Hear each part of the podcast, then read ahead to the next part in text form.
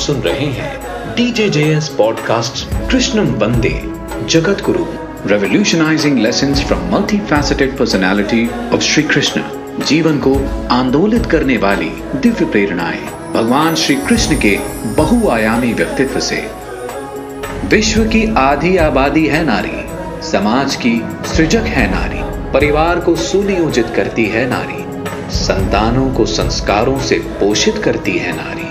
शक्ति का स्वरूप है नारी। फिर क्यों अपमान सहती है भारी? क्यों आज शोषित है नारी? वर्तमान समाज में नारी को शोषण से वास्तविक सशक्तिकरण की ओर ले जाने के लिए क्या है नारी उद्धारक भगवान श्री कृष्ण का संदेश? जानिए इस एपिसोड में दिव्य गुरु श्री आशुतोष महाराज जी की शिष्या साध्वी दीपिका भारती जी के द्वारा।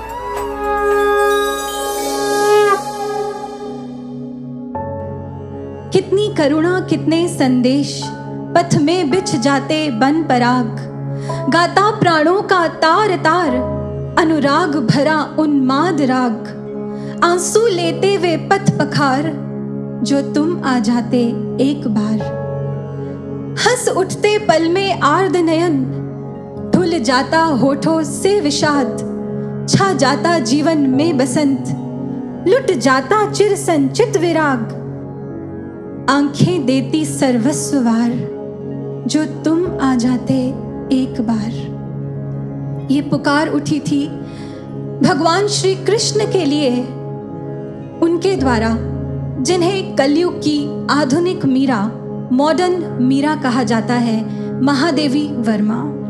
One of the famous poetess of India Padma Bhushan Padma Vibhushan Jnanpith पुरस्कार और साहित्य अकादमी फेलोशिप द्वारा सम्मानित अपने समय की प्रयाग महिला विद्यापीठ की वाइस चांसलर लेकिन इनके जीवन का एक ऐसा हिस्सा भी है जो मानवता की नीचता में गिरी हुई सोच को दर्शाता है हाईलाइट करता है।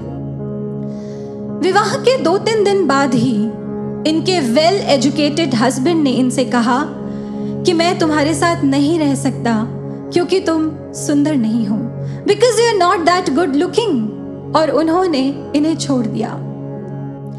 क्या लगता है आपको, ये बहुत रेयर बात है? नहीं। ये बहुत कॉमन एस्पेक्ट है हमारे समाज का। इनफैक्ट मानवीय समाज की एक बड़ी अमानवीय सोच छिपी हुई है इसके पीछे।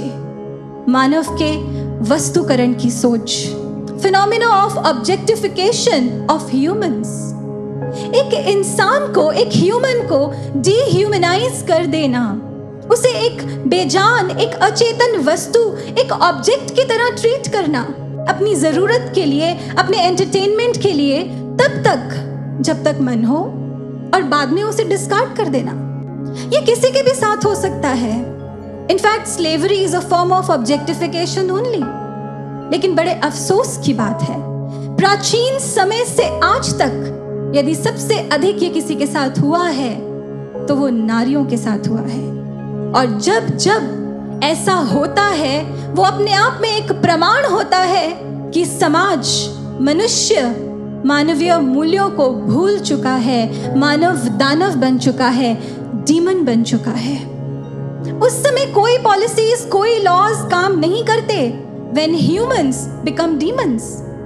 बड़ी बड़ी सभाएँ बड़ी बड़ी गोष्ठियाँ समिट्स कॉन्क्लेव्स सब फेल हो जाते हैं when humans become demons. गैर सरकारी संस्थाएँ तो क्या सरकार भी खुद कुछ नहीं कर पाती when humans become demons? उस समय खुद भगवान आते हैं।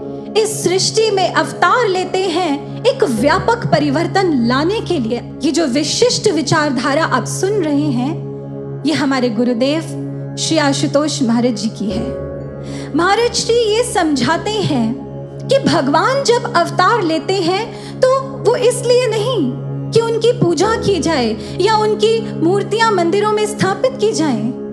भगवान समाज में संपूर्ण परिवर्तन लाने के लिए टोटल ट्रांसफॉर्मेशन लाने के लिए, मानव को मानव बनाने के लिए आते हैं।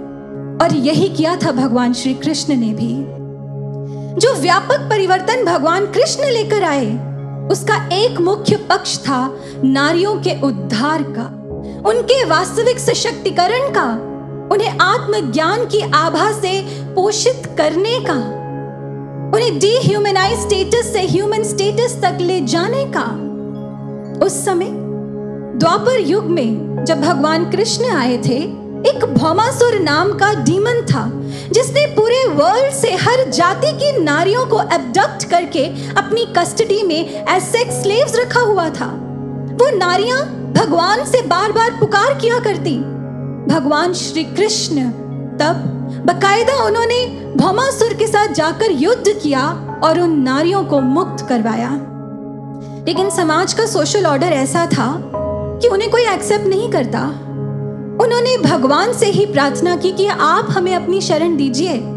भगवान श्री कृष्ण ने उन सभी नारियों को अपनी शरण दी, ताकि उनके ऊपर कोई दाग ना लगे। इसलिए उनके साथ विवाह किया। उन्हें अलग अलग भवन बनवाकर रिस्पेक्टेबल लाइव्स दी भगवान ने। लेकिन बड़ा अफसोस होता है। सोशल मीडिया पर ऐसे थ्रेड्स चल रहे हैं भगवान श्री कृष्ण को लेकर कि भगवान ने अपनी एंटरटेनमेंट के लिए उन सोलह हज़ार नारियों को रखा था।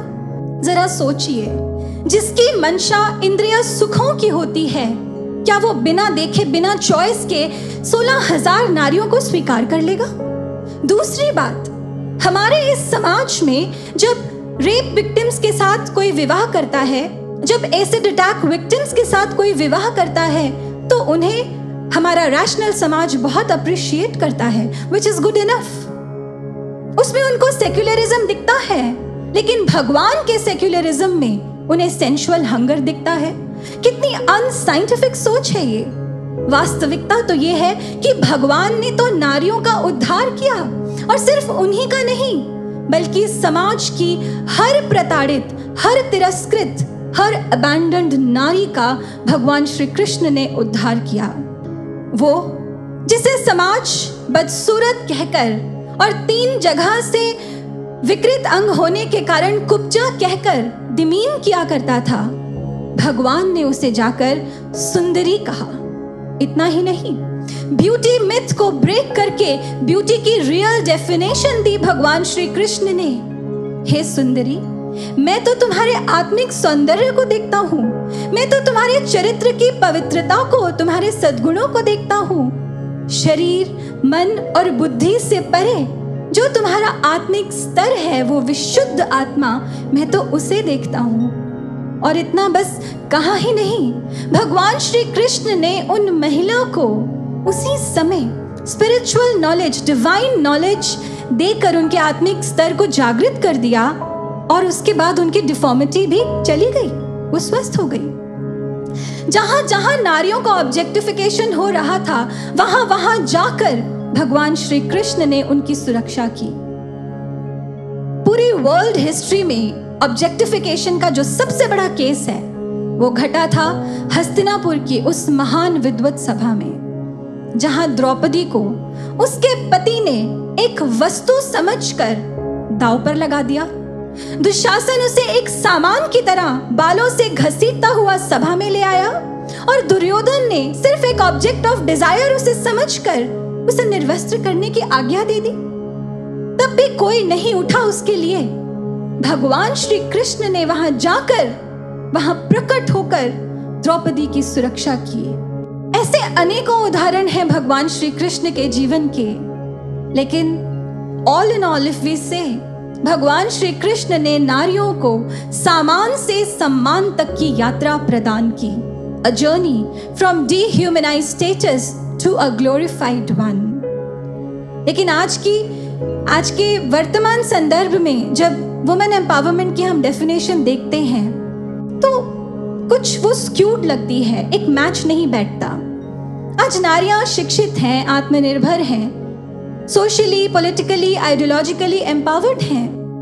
लेकिन फिर भी उनकी जो दशा है, वो बहुत दयनीय है। कोरोना पैंडेमिक को ही ले लीजिए। Women are the one who are worst hit ऐसा क्यों है? जानते हैं? क्योंकि सब कुछ होने के बाद भी एम्पावरमेंट की एक डायमेंशन आज भी मिसिंग है। एम्पावरमेंट की वो डायमेंशन जिसके मिलने के बाद ये मायने नहीं रखता कि आप कितने पढ़े लिखे हैं? आप कितना कमाते हैं? आप कैसे दिखते हैं? एम्पावरमेंट की वो डायमेंशन जो आपको ट्रूली एम्पावर करती है। वही डायमेंशन जिसने उन सोलह हज़ार नारियों का कुब्जा का, द्रौपदी का, गोपियों का, उन सबका ऐसा सशक्तिकरण किया कि वो अपने जीवन में फिर किसी की मोहताज नहीं बनी। वो डायमेंशन है आध्यात्मिक सशक्तिकरण स्पिरिचुअल एम्पावरमेंट जो भगवान श्री कृष्ण ने मीरा को अपने माध्यम उस समय के पूर्ण सदगुरु संत रविदास के द्वारा प्रदान किया था। वी आर ब्लेस्ड कि भगवान श्री कृष्ण ने इस आध्यात्मिक सशक्तिकरण के फिनोमिना को द्वापर युग तक सीमित नहीं रखा। कलयुग में मीरा का सशक्तिकरण किया। वो मीरा, जिसे जब वो स्पिरिचुअल एम्पावरमेंट मिल गया, वो सिर्फ़ अपनी ही आवाज़ नहीं बनी, बल्कि सारे दायरों को तोड़कर वो दूसरों की आवाज़ भी बनी। उसने समाज में हो रहे अन्याय का भी विरोध किया, उसे जड़ से खत्म किया। ऐसी ही एक एम्पावरमेंट इस सशक्तिकरण की आज हमारे समाज को भी आवश्यकता है। और अंत में मुझे बहुत हर्ष हो रहा है, बहुत गौरव हो रहा है ये बताते हुए कि दिव्य ज्योति जागृति संस्थान के माध्यम से आज भी नारियों को यही आध्यात्मिक सशक्तिकरण प्रदान किया जा रहा है। ये संस्थान जो गुरुदेव श्री आशुतोष महाराज जी के तत्वाधान में पुष्पित है, पल्लवित है, ये इस आध्यात्मिक सशक्तिकरण की जीती जागती अभिव्यक्ति है।